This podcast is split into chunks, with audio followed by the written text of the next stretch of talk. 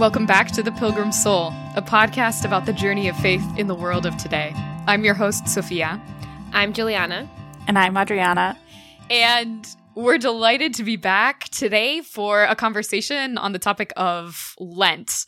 I don't know about the two of you, but I've been looking forward to this one a lot. I mean, both this episode and this Lent. I love Lent. I have always been inspired by this line in The Rule of St. Benedict where he says that the monks should live in the spirit of Lent all year long, um, mm. which I definitely don't do.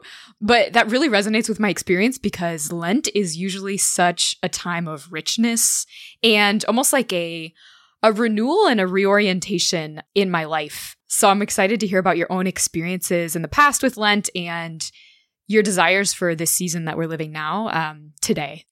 Yeah, I love what you said about St. Benedict because for me, Lent is always a return to the present moment in mm. all that I'm offering so much more intentionally, I guess, than the rest of the year. I don't know.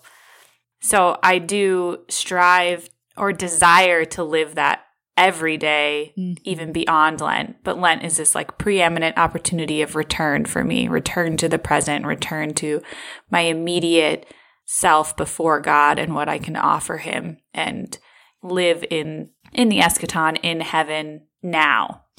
Yeah, it's interesting that you use the word return because in preparing for this Lent, I was reflecting on the line from the prophet Joel when he says, speaking for the Lord, speaking for God, return to me with your whole heart.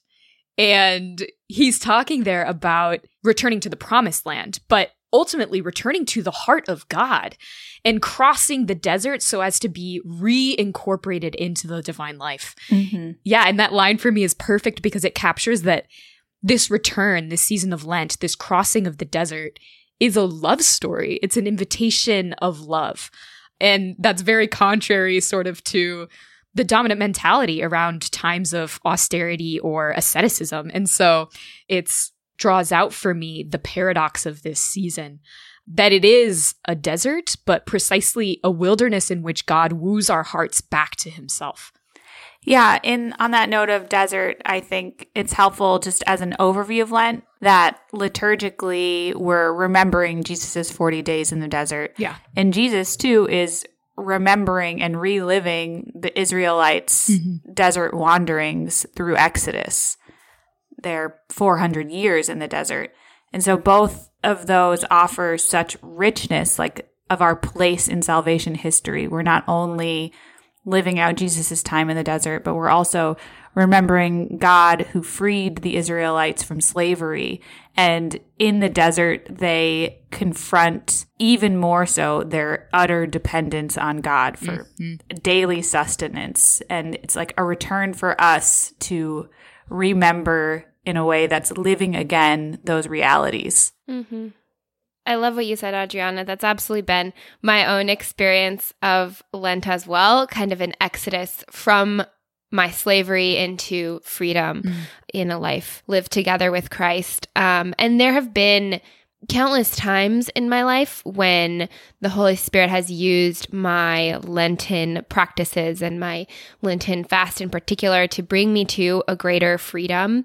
So, in that way, my own experiences have verified my own need to walk through the desert. Yeah. It's not just a remembrance of the past or even an accompaniment of Christ in his own passion. Of course, it is that. That's a very important part of it.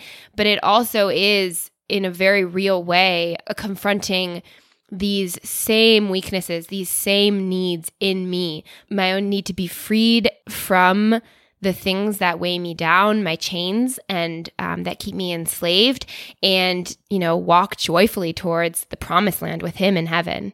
Mm-hmm. Yeah, exactly. I mean, I it's through the accompaniment with Jesus that it happens to us mm-hmm. that we can die to our sins and be raised again. Yeah.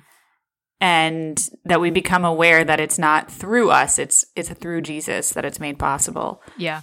And there's no other way and honestly, I find such great comfort in studying the experiences of the people of Israel in the desert in those 40 years because so much of it resonates with my own experience of the weaknesses of my heart when confronted with difficulty and when confronted with um, any kind of sacrifice.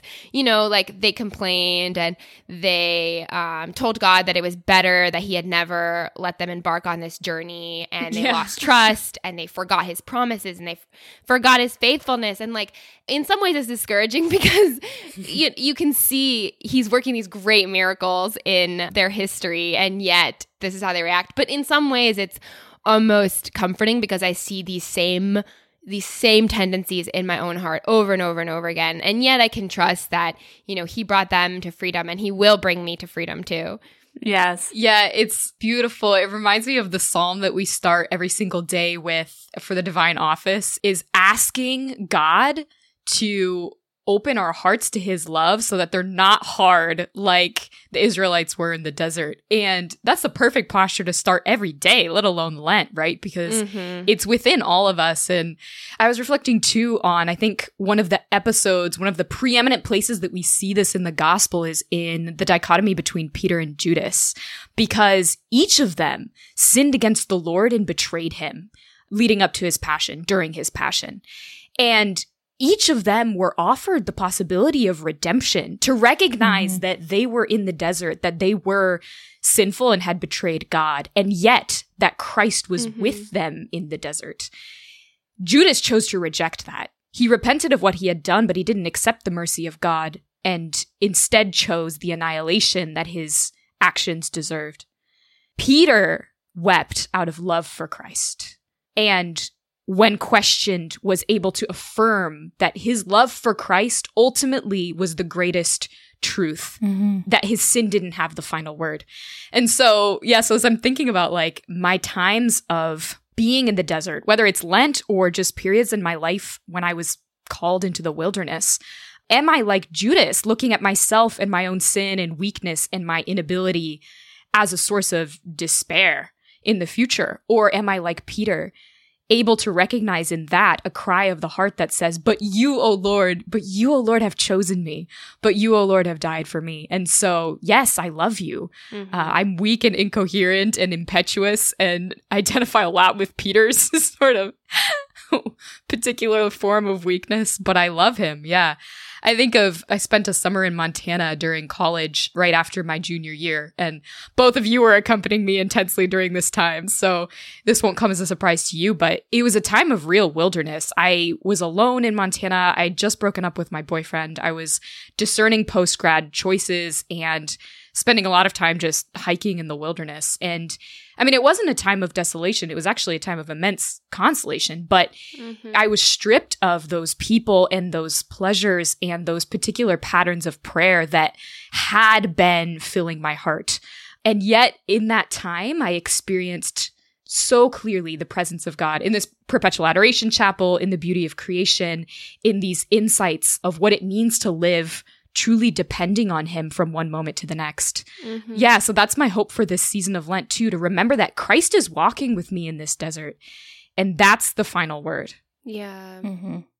Yeah, and I think it's just so rich and important what you said. The difference between Peter and Judas isn't the sin, it's Judas's refusal to accept the mercy of God. And that's true for us too. Like, we're so similar to Judas. I don't know. We want to judge our own sins and be the arbiter. And we recognize that that sin deserves annihilation, like you said. But God does not judge us from our sins. And so we have nothing else but to turn to Him and let Him be the image of our mercy. Mhm. Um, and I think that is just such an important element of Lent that emphasis or recognition of our own fallenness for the sake of Christ's mercy, for the sake of love. Yeah.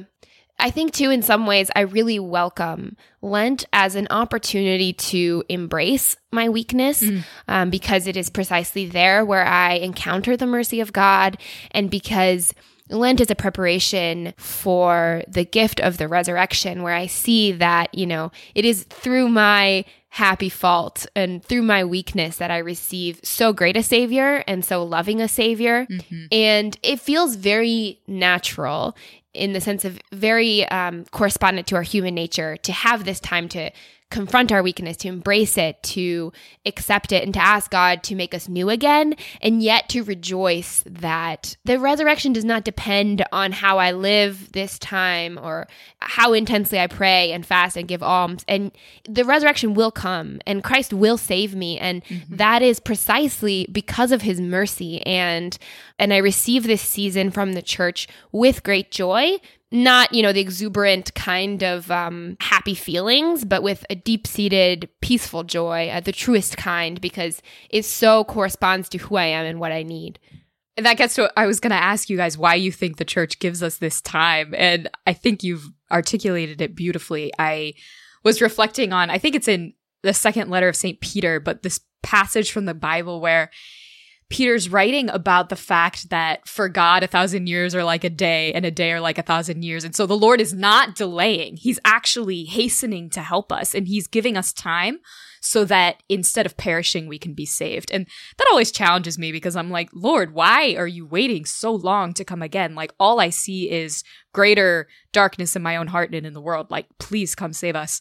Um, and yet, and yet I see that in delaying, in giving us time to convert, and the church does this too, imitating Christ, giving us time to convert, there is suddenly a greater space for our freedom to act, for our freedom to lead us to conversion. And so it's a sign of mercy that he's waiting as you said, not so we can accomplish our own salvation, but so that we can learn better to beg for him to come and be better prepared for the resurrection when it does arrive. And that's what I want. Like, I want to be ready. I run, I want to be ready to welcome him. And the way that I live most days, like, yeah, it makes me wonder when the Son of Man comes, will he find faith on earth? You know, will he find faith in my heart? Yeah, and I think that's another beautiful aspect of the length of Lent because it always entails failure. I mean, so many people approach yes. Lent with these goals yeah. of I'm going to give all of these things up. And maybe, you know, you are the person that can actually live out your Lenten sa- sacrifices and obey those rules. But no one can do it with perfect charity. Yeah. And that's like the goal. And you recognize your own fallenness in that, even if like you did manage to not have a sweet sweets at all for 40 days or whatever you've decided to observe as a Lenten sacrifice. That in recognizing like your own just need for that or your own lack of charity. I remember once when I tried giving up coffee as I guess an example Yikes. and recognizing like my own grumpiness. yeah. I had to change my sacrifice because I felt like I can't even like be a good wife right now because I'm so dependent on this. This is like impacting my discipleship that I need to like cut this off in a easier way at a different time. But instead of turning that into despair and like, wow, I can't even do this for 40 days, just recognizing like, Christ, you're showing me my dependence on you, my vulnerability, my own frailty, that I shouldn't like pick these things that I can mm-hmm. do all mm-hmm. by myself. Mm-hmm.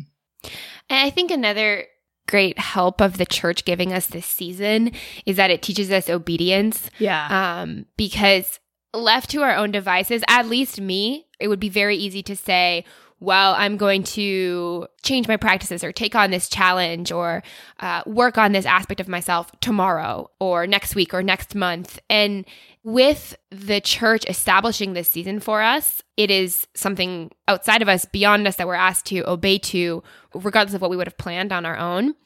And I think that this has helped me practice obedience to my circumstances too. Uh, thinking about the last couple of Lents, I mean, two years ago we had COVID.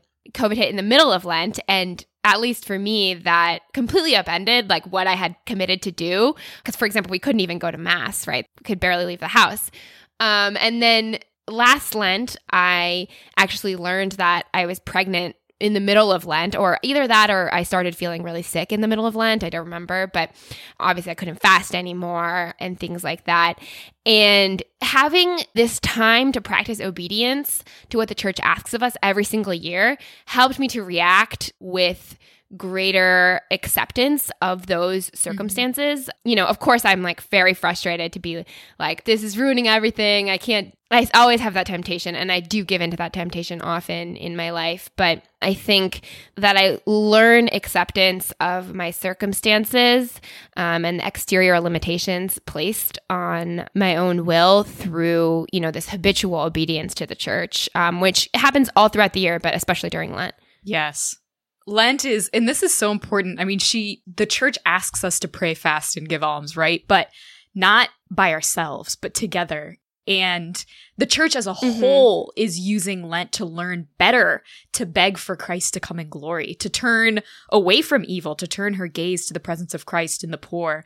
And I'm always provoked by this line by Father Giussani that just is just devastating. He says, if your prayer is not begging for Christ to come to the whole world and to everyone around you, it's not prayer, it's individualistic piety. And that always just mm. calls Ooh. me out of myself. and yeah, because our prayer, fasting, and almsgiving is not to make us a better person. It's not it's given to us for the sake of the world that together mm-hmm. we are learning to beg for Christ to come to us. And so to your point, Adrianna, about formalism and Julie about obedience, like one thing that's really helpful for me in my prayer fasting and, and, giving alms is to always test whether it's coming out of a place of joy and freedom. Mm-hmm. Um, because if it's not, St. Paul tells us it's worthless. Like uh, St. Benedict, again, the rule, I was just looking back at the rule, and he talks about how each person, each monk is meant to offer some kind of fast to God during Lent with the joy of the Holy Spirit and with gladness. I'm like, okay, this is the criterion for my fasting. Is it coming out of the joy of the Holy Spirit and gladness? In my own life, I've seen that the difference is where my gaze is fixed. If I'm fasting out of a desire to turn myself into a better person or to exercise my willpower and saying no to things, even out of a good desire to try to be more available to Jesus, like that is when it becomes a really heavy burden and my joy is lost. But instead, if my fasting is a way of learning that everything that's given to me is given to me from and for Christ. And so by saying no to it for a time, I am better able to say yes to the great fulfillment of my heart. That is when I have joy again. And it's funny, like, I discovered this really when I moved to the UK and the bishops here have reinstated the mandatory Friday abstinence from meat throughout the year for Catholics. And that was never something I did growing up or in college, um, except in Lent. And so it was kind of jarring for me. Like, what does it mean that the penitential character of Friday is something that bites into my flesh in this way? Um, I mean, not that giving up meat is a huge sacrifice, but it is inconvenient when you're not surrounded by Catholics. but it was an opportunity to discover, like, these practical steps of learning that my eating and drinking in this case is for the glory of God can be totally transformative because they they can reorient me towards what is most important in life and make me more open to receive the fulfillment that I desire. Yes, that's for me a really helpful criterion for as I'm living Lent. Like, is this coming out of joy and freedom? Or is it coming out of this kind of formal or moralistic or self focused desire?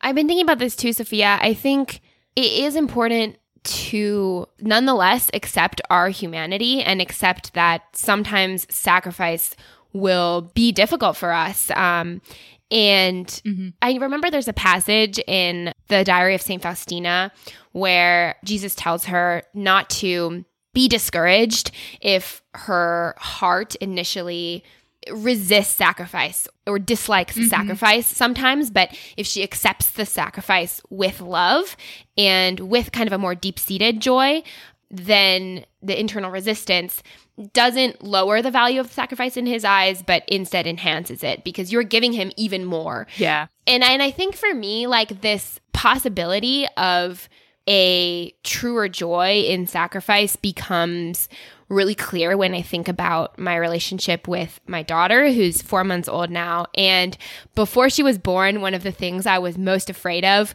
was not sleeping a lot and having to wake up at night to take care of her. In part because I had like in mind these experiences of having babysat other people's children or my friends' children and just finding it very hard to give up those, like even my own basic needs uh, for the needs of a child. And yet one thing that has most surprised me of these last few months is that taking care of her is the easiest thing for me. And mm-hmm. um, when she wakes up and needs me, like there are a lot of things that I really struggle with in my life, but taking care of her in those moments is not one of them. Like it really does come because I love her. And my first thought when she wakes up is not annoyance. It's like concern for her and wanting to be there for her and to comfort her.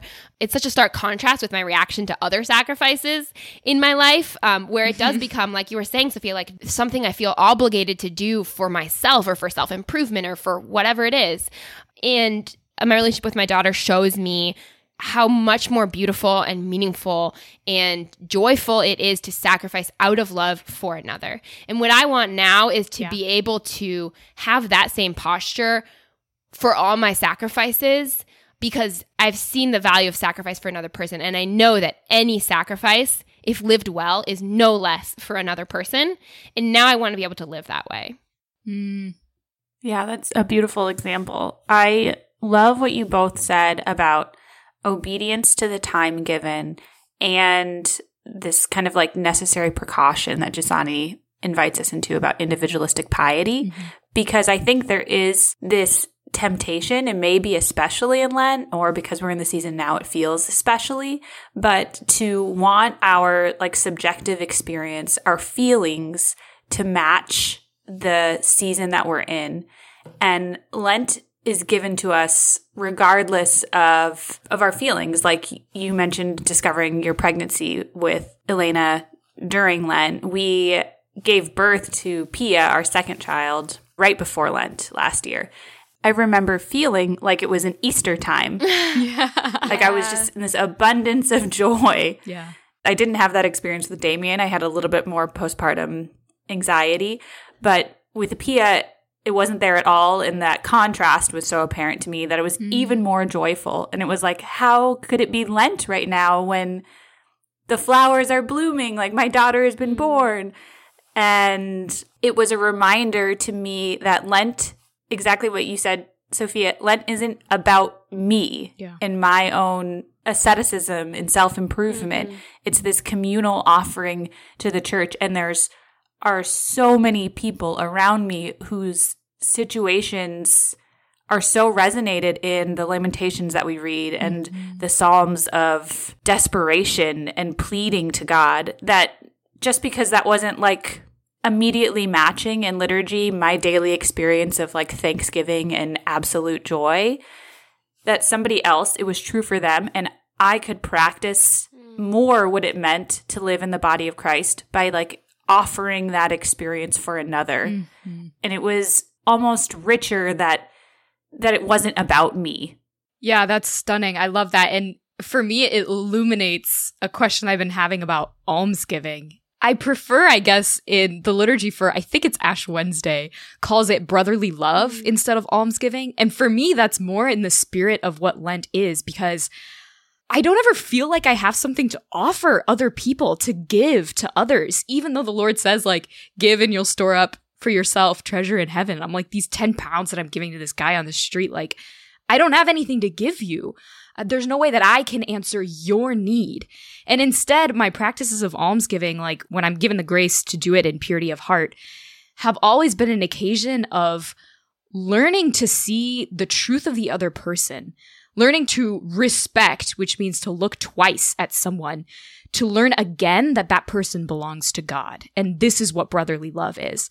And when you're talking about Pia, like, for me, that is a beautiful way to practice almsgiving. I mean, you are giving your body physically to another and learning again with the delight that comes with it that she's a gift given to you from God. That is the spirit of Lent. That's how I want to love the people around me, to rejoice in my awareness that they're destined for the mystery just as I am. Mm-hmm. This is the mindset that I'm hoping to maintain throughout all of this season in the specific practices that I've chosen when it comes to almsgiving. Because as soon as I relapse into my instinctive, like, I'm giving the other person mm-hmm. some charity, it, it extinguishes my my joy and my zeal. I just feel poor. I mean, which I am, but in a sort of like negative way. Yeah, as a practical question, I'm curious like how do you approach how and what you'll fast with for Lent? Mm. Well, I think that there are a lot of ways to approach fasting well. And I think that for each person, it should be a process of discernment mm-hmm. with God, uh, what He's asking you to do. But for me, going back to this theme of an exodus from slavery into freedom, I really try to discern where are my chains? What's keeping me enslaved? Um, and not in terms of a sin, because, you know, it's incoherent to say I'm fasting from sin. That's what we should always be doing. Yeah. Um, but there are a lot of things that are neutral mm-hmm. in and of themselves, and yet in my own life can be keeping me from a higher truth or a higher love of God and of the people around me one example, like I often discern like particular more aggressive boundaries with my use of my phone or communications media generally, which in and of themselves are not bad and are not necessarily sins, mm-hmm. but can keep me from that kind of higher form of living. That's why I say it's a constant process of discernment because whatever is is holding me back in a certain time in my life, it changes from year to year based on my circumstances, my job, my marriage, my children. So you know, but that's kind of like my general criteria. Thinking back to what Lent is for, it's a time to uh, walk in the desert towards freedom, um, and then trying to mm-hmm. think about what that would look like in my life. Yeah, on similar lines, I think my overarching criterion for fasting throughout the year, not just in Lent, is is this something that helps me live in the memory of the sacrifice that was made for my salvation? The price of my salvation. Is this something that helps me live in the memory of that. And I recall Christ's words when Satan tempt him, man does not live by bread alone, but every word that comes forth from the mouth of God. And so my fasting is at least at the origin, it's always aimed at freeing me to remember that I live through faith in Jesus Christ, mm-hmm. through his sacrifice for me. And so often that involves choosing things that shake me out of my distraction and my complacency.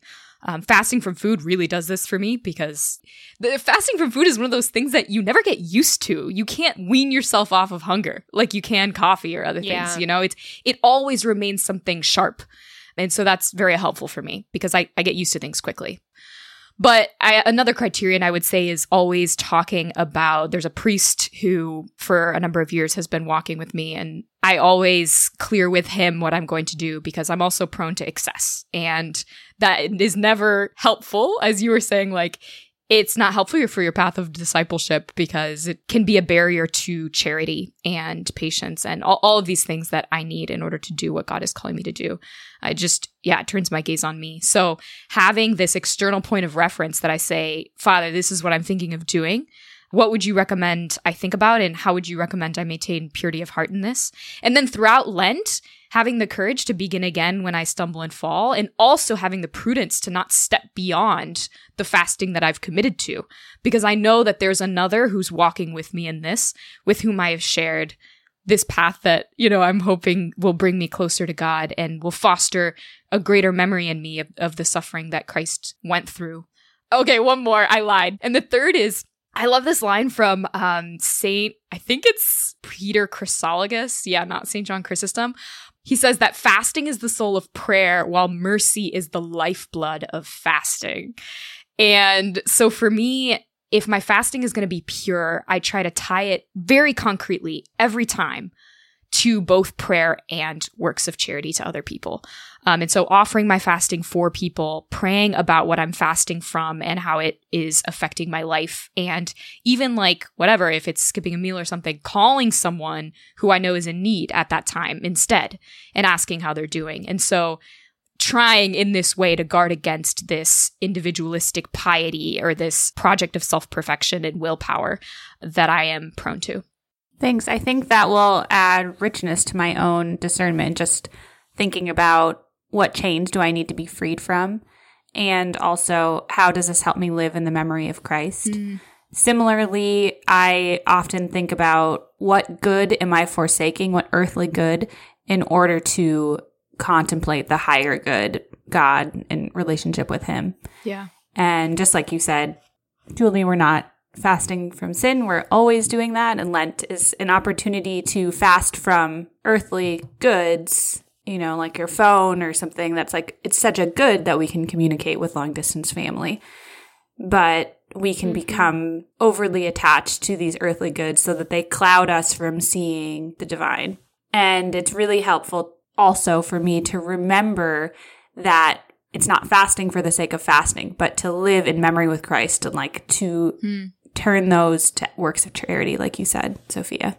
I like, Sofia, also how you tied your fasting to prayer. I think that in one of his homilies from one of Pope Francis's homilies from last Lent, I don't know if it was Ash Wednesday or maybe during Holy Week, he spoke of prayer as a fire of praise that consumes us. Ooh. And I think Oh my gosh. um and I think that you know, I want all of my almsgiving, my prayer and my fasting to be like fires that consume me so that there's nothing left but who God wants me to be and just praise for him and preparation for heaven where it will be eternal bliss gazing on the face of God. That's beautiful. Yeah, I had another suggestion that was prompted by your emphasis on discussing your Lenten sacrifices with a spiritual director. And I think as a married person, mm-hmm. I've found it really helpful in marriage that Brian and I approach Lent together as like a journeyed discipleship. And we, I think almost always just share all of our Lenten sacrifices and walk them together. Mm. And I find that both as a journey of accompaniment really tangible for me and a helpful preventative for my own scrupulosity of like doing too much, mm-hmm. but also a corrective of my own like individualistic piety that I'm practicing it with Brian. And despite my feelings, it's like a helpful presence of the church, like right in front of me all the time at home. So if that's available to any of our listeners, I would definitely encourage that. I've also just experienced like such a growth in intimacy together when we're really practicing Lent and like the fruits are so evident of of what fasting can bear and what that journey of discipleship can bear together in your own marriage. Yeah. Oh, marriage is so beautiful. it's also perfect that I think that's particularly appropriate that this is a time of intimacy and marriage because I always joke, um, I mean, not joke, I always laugh that this is wedding season. This is the wedding season of the Lamb. Like, we are entering the time of the consummation of his nuptial relationship with us. And so, am I preparing for Easter as I'm preparing for a wedding? And I actually have a Spotify playlist, like, all devoted to music that reminds me that his act of sacrifice on the cross is an espousal to me. It's an espousal to the church.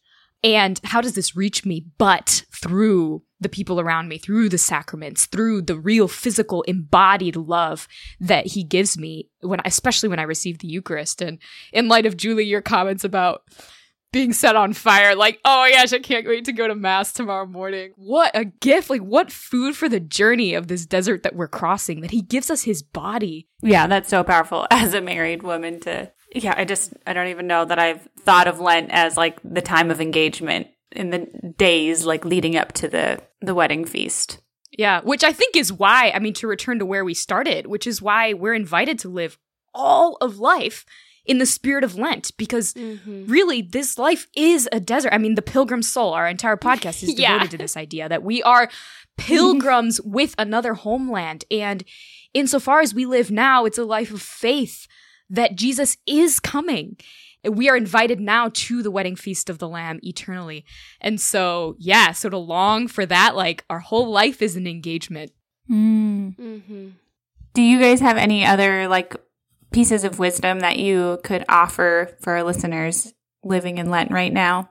Well, I guess one thing I've really been thinking about is um, just accompanying Christ through his passion, what that really means and what that looks like. And I'm always just like deeply moved and feel a lot of pain over his question to his apostles in the Garden of Gethsemane as he's preparing for his passion. And they fall asleep, and he mm-hmm. says, could you not even wait with me one hour? Yeah. That line just cuts to my heart because you can hear the pain, you can hear the loneliness in the voice of Christ. And I think that maybe I talked about this in our last year's Lenten episode, actually, but that shows like how much it informs my own life. Um, I want to stay awake and I want to accompany him. I want to help him carry the cross. I want to wipe his face. I want to be crying with the other women. I want to be embracing the foot of the cross with Mary and Mary Magdalene. I look forward to Lent as a time where my whole life can be oriented, or it, it, of course it always should be, but where I'm reminded that my life should be oriented towards this accompaniment in everything to pray with Him, to wait with Him, to suffer with Him, and in so doing, be conformed with to Him. That's so beautiful, Giuliana. And on that note, I my only suggestion is to take advantage of the liturgical opportunities given to you during this time. And I know my parish increases her opportunities for mass, for adoration, for confession, and it helps to approach Lent communally. Mm-hmm. Amen. On that note, Sofia, could you give us today's media recommendation? Yeah, happy to. So, our media recommendation, like what we did back in Advent, is a playlist of sacred music. So, I've made a Spotify playlist and we'll put the link in the show notes and on the show's Instagram page. And it's pretty diverse. There's a lot of stuff in there, but I'm really looking forward to praying with it. And so if you choose to listen to any of those as well and in trying to learn to remember this sacrifice that was made for our salvation, then we'll be together in this as we journey toward Easter. Yeah, thank you so much for the playlist. I loved the Advent playlist and am deeply enjoying this Lenten playlist as well.